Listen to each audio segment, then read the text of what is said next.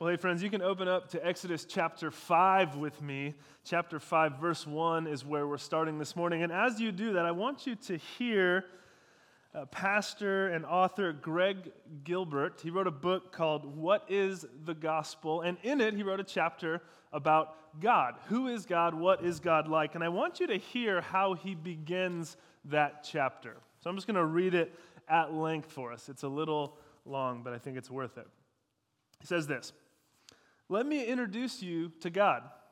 Note the lowercase g. You might want to lower your voice a little before we go in. He might be sleeping now. He's old, you know, and doesn't much understand or like this newfangled modern world.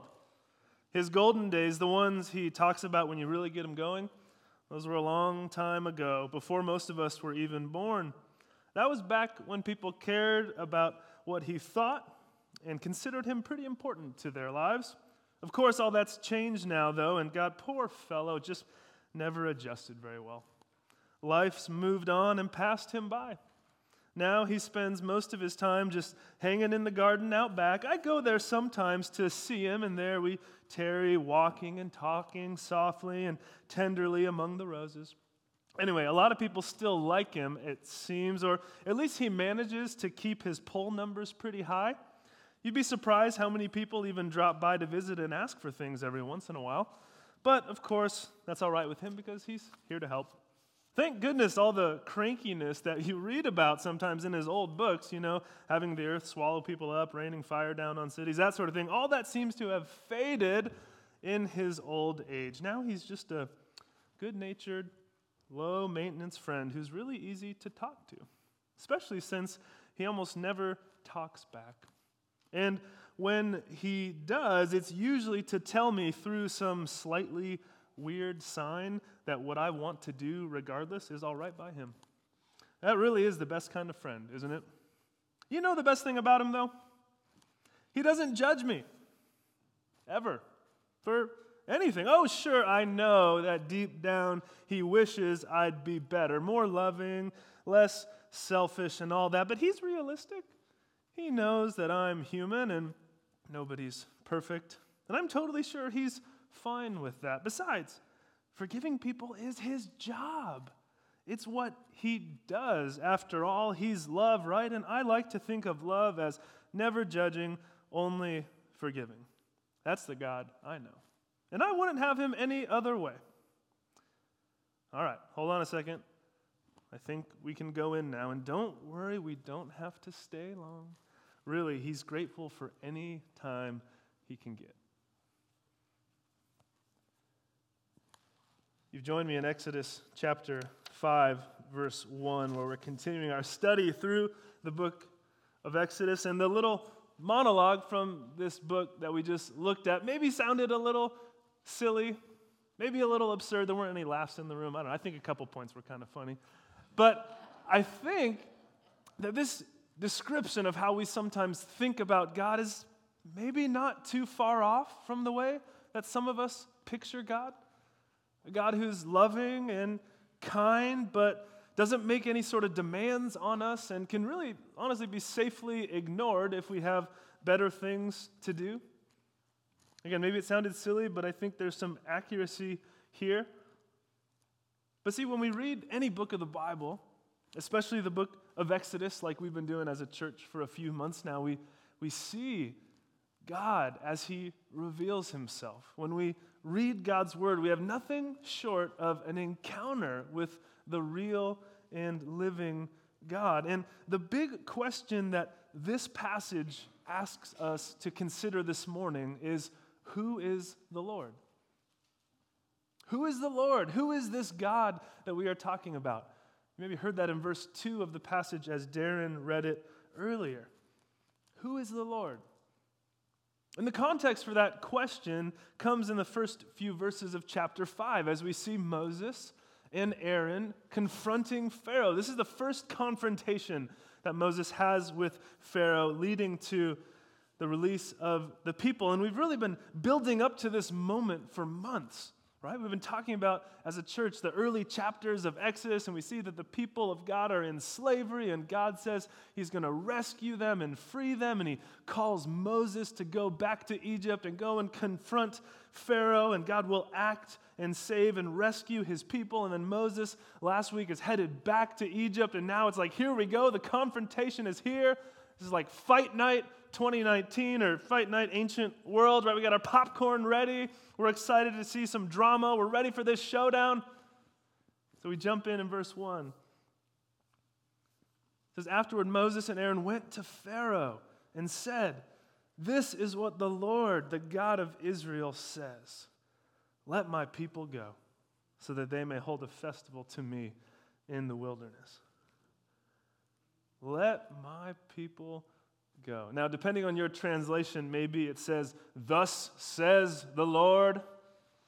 Thus says the Lord. That's actually the, this is the first place in the Bible where we see that phrase. Thus says the Lord, or this is what the Lord says. Here is a word from God. And this is the message that God has been, again, saying for several chapters now. Pharaoh needs to let the people go. God is going to rescue his people. He is going to lead them out of Egypt so that they might worship him. Now, if you think about it, this encounter is actually pretty noteworthy because we've gotten used to Moses being a little fearful. Moses has not exactly been the perfect example of obedience, right? He takes matters into his own hands in chapter 2. He kills an Egyptian, and then we see as God's calling him, he's saying no, he's making excuses, he's a little dodgy.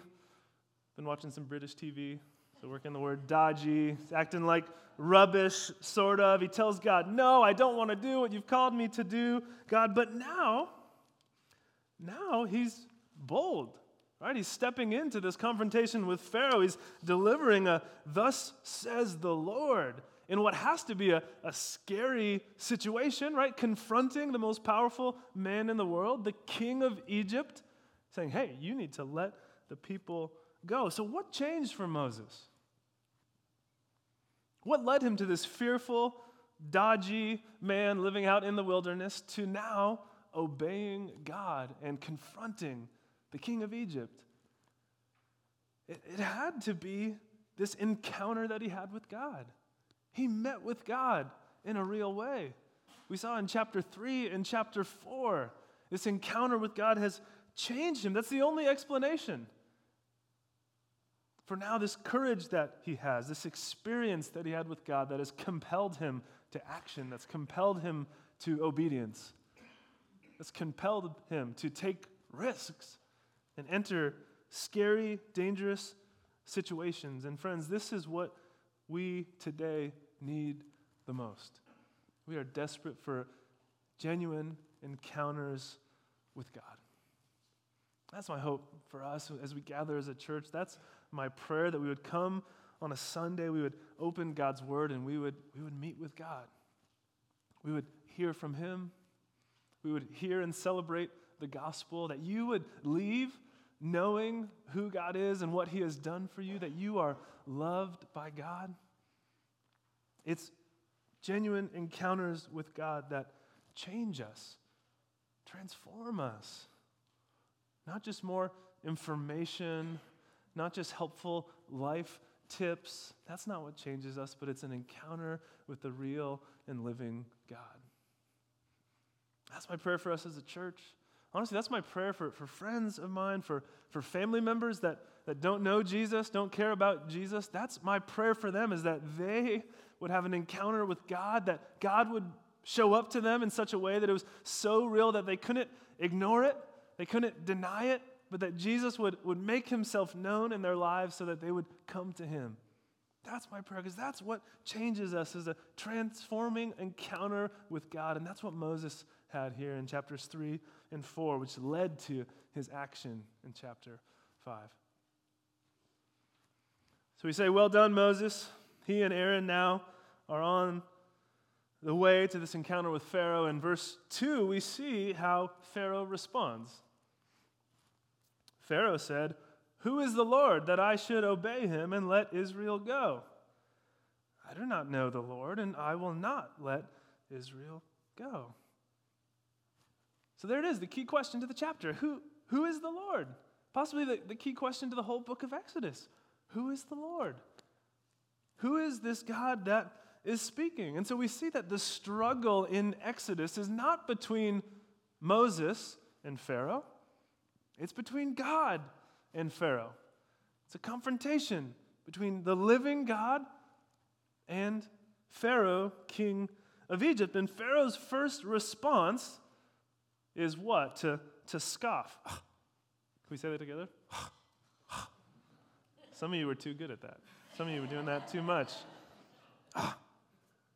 Who are you?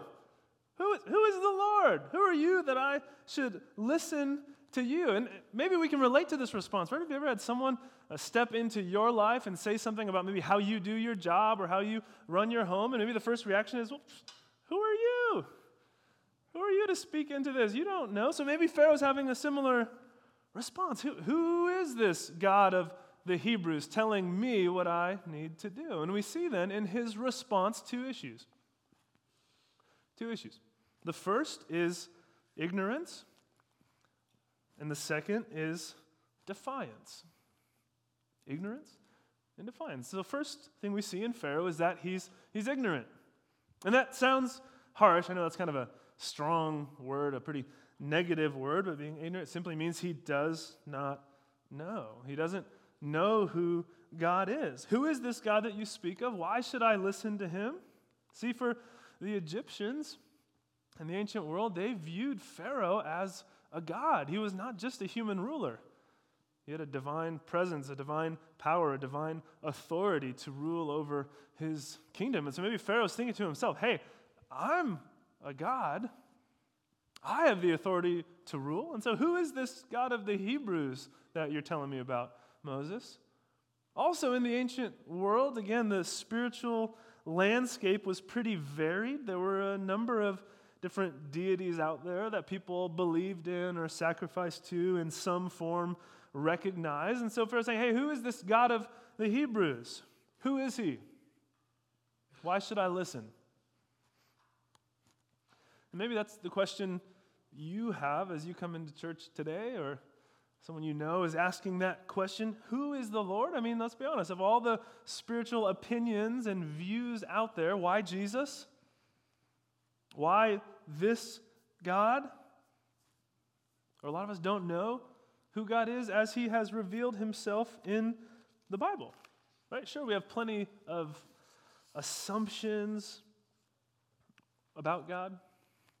God is loving. God is, uh, wants us to be happy.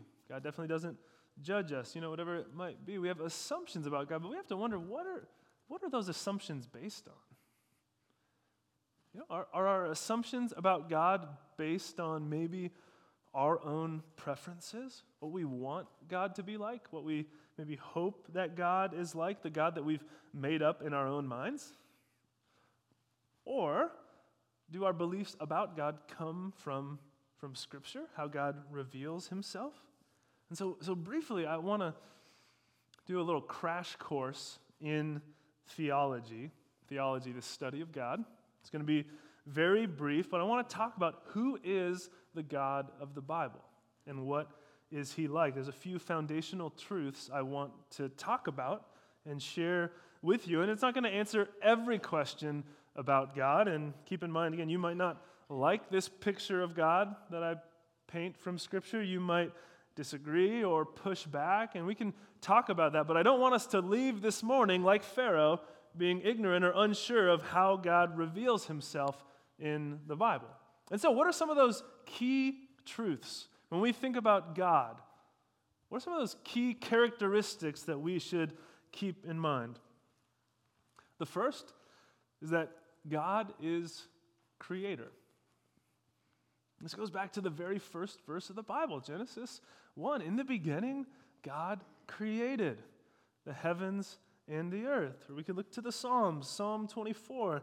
The earth is the Lord's and everything in it.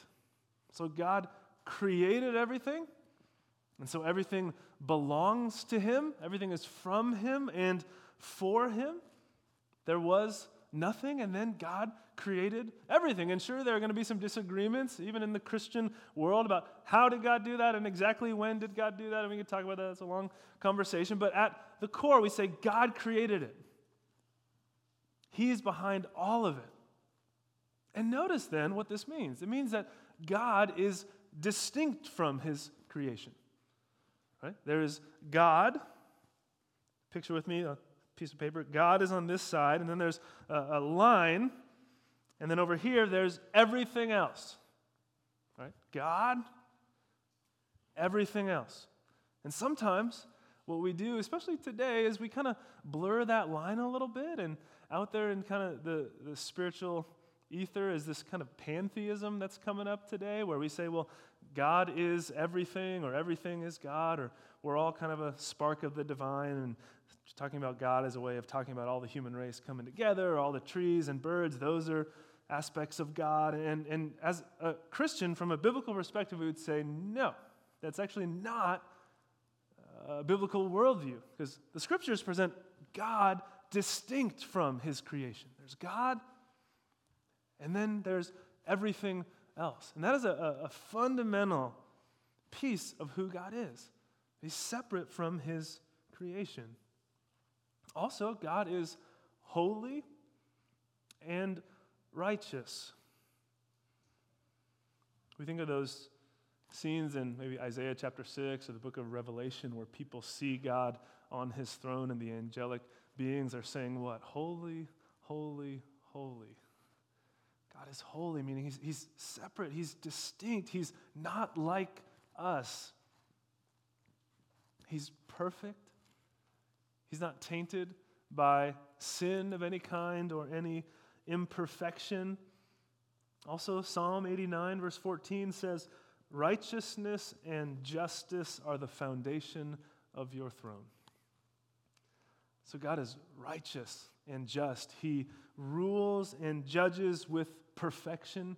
He always does what is right he doesn't let the guilty go unpunished or leave injustice to be swept under the rug. He holds people accountable before his throne. And that's something that sometimes in the West we have a problem with. We don't like a God that judges, we don't like a God that condemns, but in many parts of the world, and especially throughout history, that is a truth that is celebrated, especially where there's violence and injustice and evil seen more clearly. People say, We want our God to do something about this. We celebrate the fact that God is judge and he will judge with righteousness. In the end, all evildoers will be held accountable.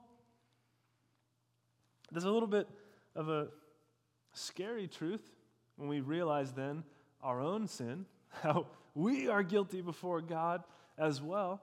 But then it makes the joy of salvation that much greater, right? That we celebrate the fact that we are forgiven, given grace before God through faith in Jesus Christ.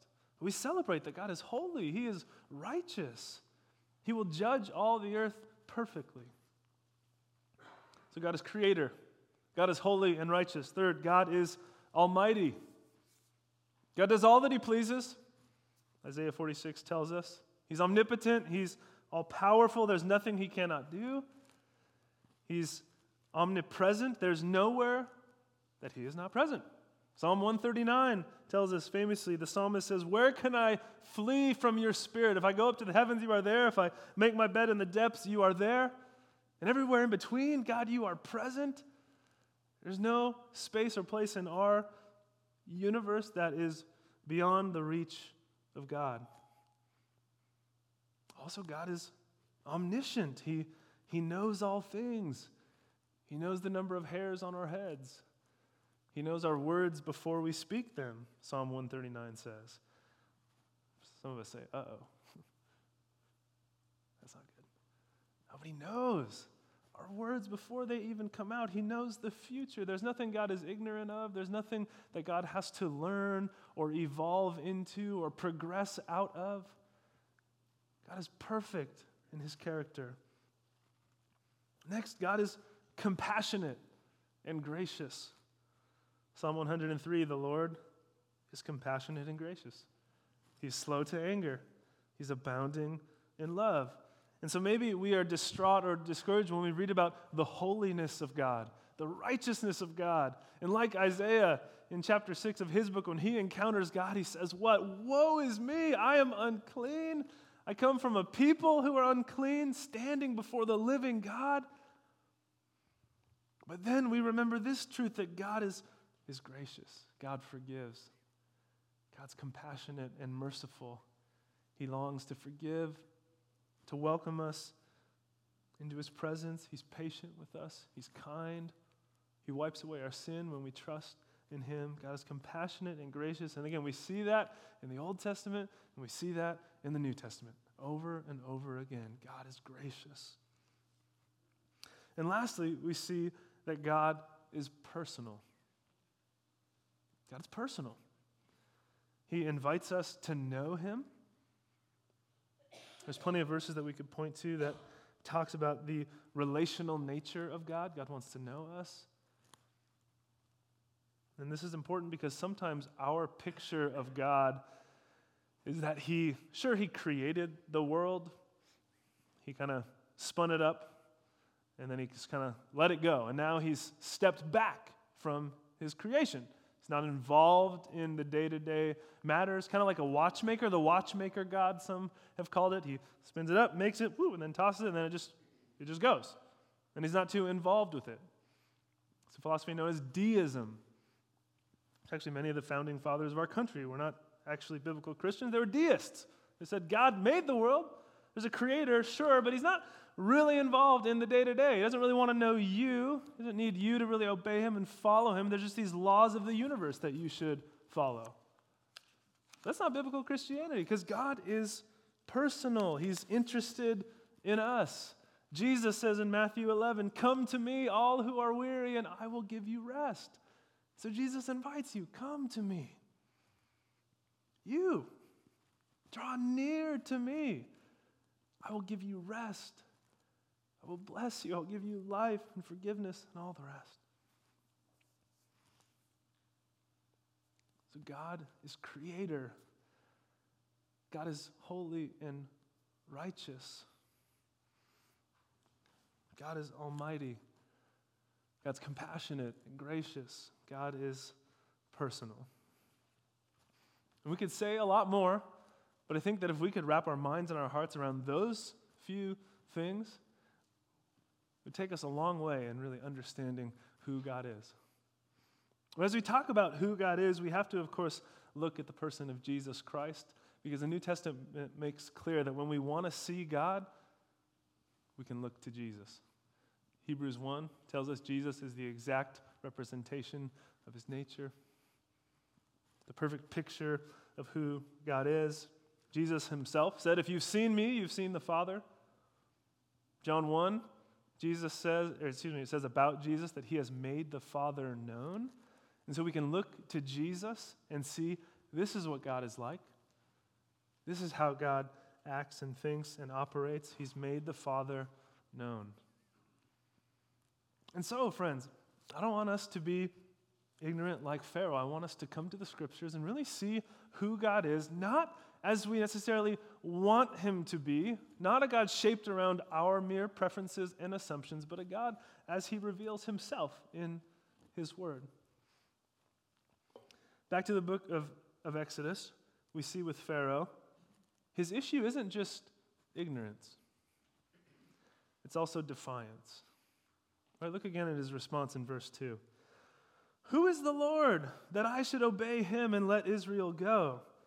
I do not know the Lord, and I will not let Israel go. So he's not just lacking in knowledge, he's lacking in obedience. It's not just that he doesn't know much of God, there's a, a relational issue here. I will not acknowledge this God as God. He says, I will not obey. I will not let the people go. I'm not going to do what he wants me to do. They even respond in verse 3 the God of the Hebrews has met with us. Now let us take a three day journey into the wilderness to offer sacrifices to the Lord our God, or he may strike us with plagues or with the sword. And we know that that's true. Plagues come, right? Verse 4 But the king of Egypt said, Moses and Aaron, why are you taking the people away from their labor? Get back to your work. So Pharaoh still says, you know what? On second thought, still no. Get back to work. Why are you distracting the workforce with these lies of freedom and such? Get back to work. And so here's what the defiance boils down to for Pharaoh. Here's what the confrontation is about Who's in charge? Who's in charge? Who has the authority here? Because Pharaoh says, Pharaoh's in charge. I'm the king of Egypt. I'm the most powerful ruler on the face of the planet. I'm a god. So I do what I want to do. I call the shots. Why should I listen to this so called God of the Hebrews? And that's actually going to be a theme throughout the book is that God will show his power, show his wonders through the plagues and other means in order to show Pharaoh who he is. That Pharaoh would learn the hard way, unfortunately. He will learn who really is in charge. But we talk about this a lot today. If you, remember, if you were here for our series through the Gospel of Mark, maybe remember we talked about this pretty regularly. We would see that the Gospels show that Jesus is the King. He's the King of the world. And He deserves our obedience. He is the authority. Again, Kanye West, new album, Jesus is King. He got it right, people. Jesus is King. We talked about that. And so the question is do we obey him? Or do we say, I'll take a Savior, I'll take someone who forgives me, I'll take someone who's nice to me, but I don't really want to get into the whole demands and, and do what God wants me to do?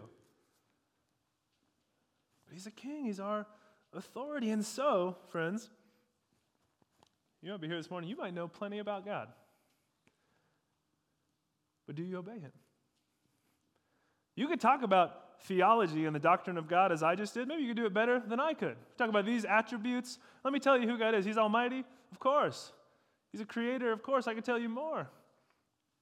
He's compassionate and gracious. He's personal. Let's add a few. I could teach a class on that, maybe you're saying. Okay. But do you obey him? Do you do what he says? See, we should be worried. We should be worried, friends, if our knowledge outweighs our obedience and especially in an information age. Because we have podcasts, countless numbers of podcasts and sermons and lectures and PDFs, information about God that we could listen to 24 7 and fill up our minds with information about who God is. But we should be worried if our knowledge outweighs our obedience. That's a real danger for us. And here's what we do sometimes in church world. I've heard this dozens of times, just in different years, different churches, about different things, people say, I want more depth. That sermon was too shallow. That book was too shallow. That Bible study was too shallow. I need the meat. I need more depth. I want more information. I want a deeper, more profound study about God. It's not being fed here. And sometimes that is true. There are shallow books out there. There are shallow Bible studies out there. There are there's shallow preaching sometimes happens. That, that's true, but sometimes we don't need more information. Sometimes, frankly, you don't need more information. You need to act on the information that you already have. We need to sit with simple truths from Scripture long enough to actually start to do them. And sometimes just, just craving or, or, or criticizing others because we want a deeper Bible study, we want more information, is just a smokescreen. It's just a way to get yourself off the hook from actually doing what God's told you to do. And I'm guilty of this too. But it's not just about more information, it's about obedience. That's what Pharaoh lacked. He didn't respond. And so, here are the three most excuse me, common areas where we struggle to surrender to God. Here are the three most common areas where we're going to have to ask the question who's in charge? So, when it comes to our time, our money, and our relationships. And there's plenty in these three points to offend just about everyone. So, here we go. Seriously, who's in charge? One of the biggest areas, our time. Our time. We've talked about this before. Our time is the most precious resource that we have. You can make more money, you can make new friends, Never going to get your time back. And frankly, there are a lot of us who want to spend our time how we want to spend our time. We don't really ask, well, how does God want me to spend my time? Or how should I prioritize my schedule and our week and my months? It's just, what do I want?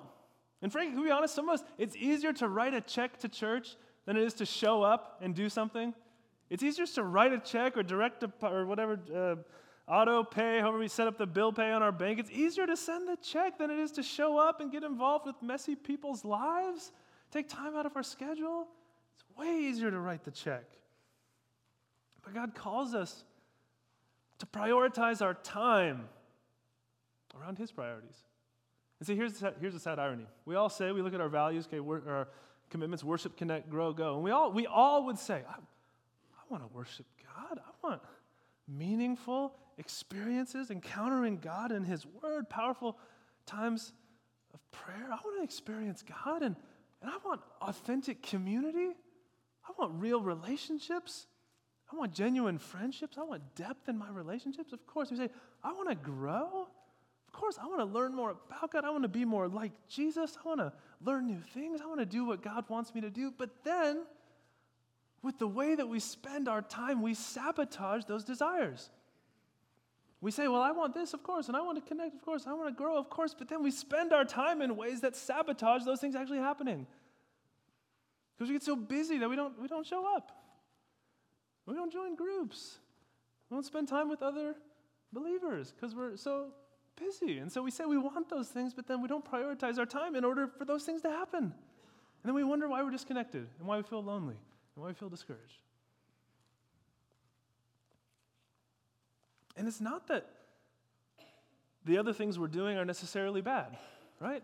We're not all out looking for cocaine and prostitutes on the weekends, right? We're probably doing good things. Doing, I don't know, traveling, busy with maybe extra work, we're doing sports with our families. Those things aren't necessarily bad. And in good measure, those things can be really healthy and really important. But sometimes the question needs to be asked are, are we justifying checking out of, of church life, checking out of the priorities of God because we just want to spend our time in this way? This is a question we all need to ask. It's a question that I need to ask, even as a pastor, to think about.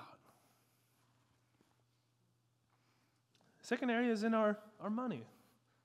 Guys, I say, who's in charge of your money? Is it me or is it you? You think about how you budget. There are plenty of things to spend your money on, plenty of toys to buy, experiences to buy. Will we give generously? And friends, this is a, I don't say this because we're hurting for money. This is a generous church. You guys are a generous church. We still have to ask Are we doing what God wants us to do with our money? Are we supporting missionaries? Are we finding ways to care for the poor and vulnerable. This year, we're really excited about some unique giving opportunities we're going to have towards the end of the year. Next week, probably, we're going to be talking more about that. Stay tuned. There's going to be exciting ways to give generously. Or, again, do we sometimes just spend our money how, how we want to spend our money? Say, well, there's no Bible verse specifically against this, so I should do it. Or again, do we, I'm not even advocating for specific changes with your money. We're all in different places with finances and budget. I'm not even advocating for specific changes right now. I'm just saying, are we even asking the question, God, what do you want with my money? What do you want me to do with it? It's yours. God, it's all yours. You gave it to me. Should I buy this or should I not? Should we give more here or should we not? God, what, what do you want for my finances? We have to ask that question if we're really going to claim that Jesus is Lord. So, time, money, and third is, is relationships.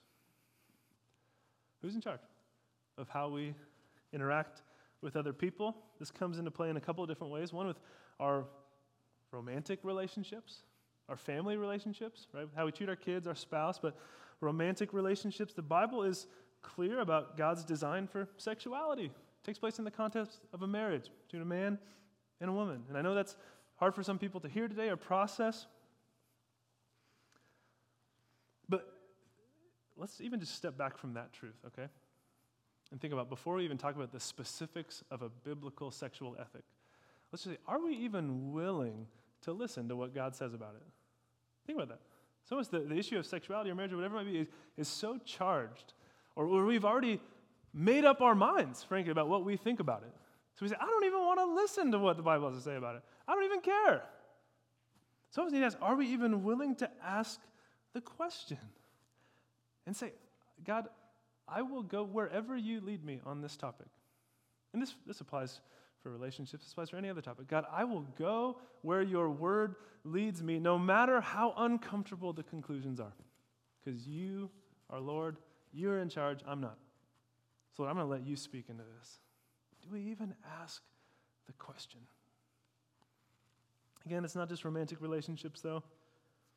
When you go to work, how you treat your employees, how you treat your boss, how you treat your peers, with all of those different relationships, we have to say, Will I conduct myself in a way that honors Jesus? He's called me to love, to sacrifice for the good of others, to bless and not curse, to do good even when I'm criticized or insulted. Do we do good in those relationships, in those contexts, or do we get bitter and kind of fight back the way that other people would? So, who's in charge of our relationships? Again, time, money, relationships. Who's in charge? For Pharaoh, Pharaoh says, I'm in charge. I'm not going to listen to you, God. I pray we don't make the same mistake. Now, it's important to say at this point, friends, we need to remember the gospel. We need to remember the good news of Jesus and clarify what I'm talking about when I'm talking about obedience. We have to say this a lot here at church because often we, we miss it. And what we do is when we hear rules from the Bible or that God is in charge and we better listen to him and obedience is important, what we do is well, we say, okay, that sounds like old school religion. Just obey, act right, and God will be pleased with you. But frankly, it's possible to check some of those boxes, do some of the good things, avoid some of the back, bad things, and still have a heart of stone towards God. And so we're not talking about just keeping the rules, obedience so that God's happy with you. The key here is that because of the gospel, we have to remember the gospel that we do not obey in order to belong. We obey because we belong. That's at the heart of the Christian faith. We do not obey in order to belong, to earn our salvation, to earn God's favor or forgiveness. We obey because we belong, because in Christ we've already received forgiveness and grace and the love of God just poured out on us. God's kindness and His mercy and His love. And so then our lives are lived in joyful response. God has saved me, He's forgiven me through no work of my own. It's been a gift of grace through Jesus Christ. So now, in joy, I can live and do what He's called me to do and live how He wants me to live, and that's actually good for me. And He knows what's best, and I want to please Him, not because I'm afraid, not because I'm trying to earn anything, because He's already given me everything I need in Christ. So that's the key, is remembering the gospel when we talk about obedience. One last piece of the text, friends. Look at how Pharaoh responds again in verse 5. Then Pharaoh said, Look, the people of the land are now numerous, and you're stopping them from working. So that same day, Pharaoh gave this order to the slave drivers and overseers in charge of the people You are no longer to supply the people with straw for making bricks. Let them go gather their own straw, but require them to make the same number of bricks as before. Don't reduce the quota. They are lazy. That's why they're crying out, Let us go and sacrifice to our God. Make the work harder for the people so that they keep working and pay no attention to lies.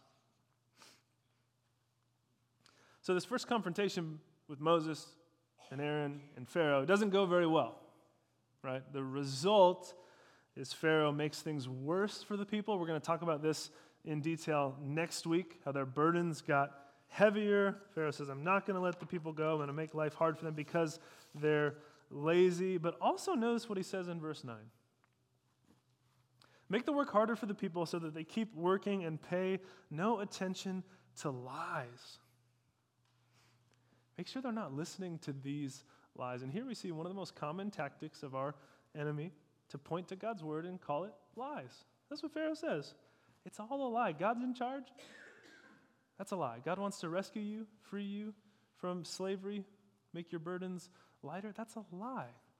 God wants to give you life and a purpose and hope, and God can transform your life right now. It's a lie. Don't believe it.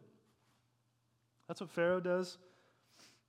That's what our enemy still today does. Pay no attention to the lies.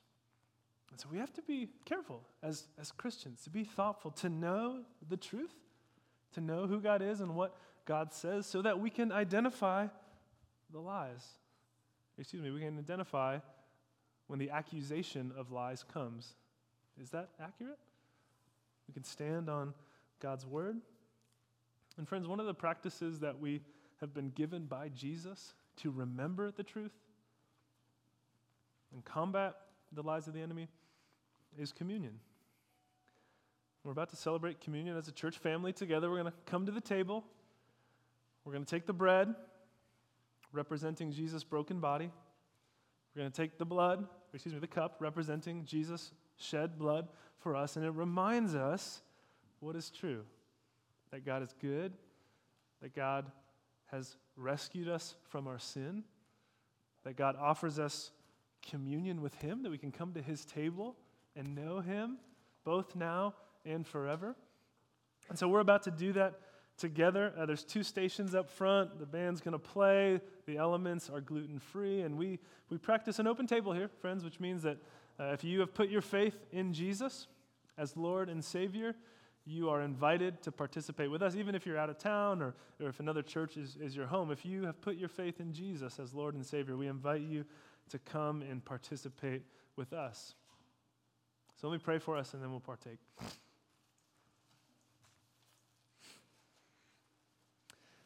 Well, God, we thank you for your love and your grace.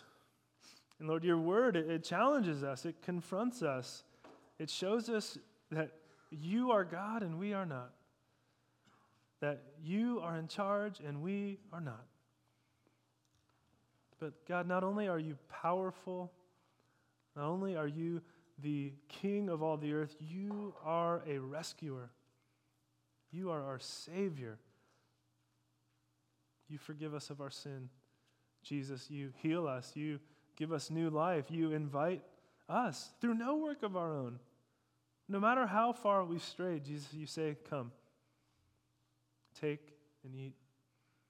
Come and find rest. Come, you are loved. So we thank you, Jesus, and we celebrate you. Amen.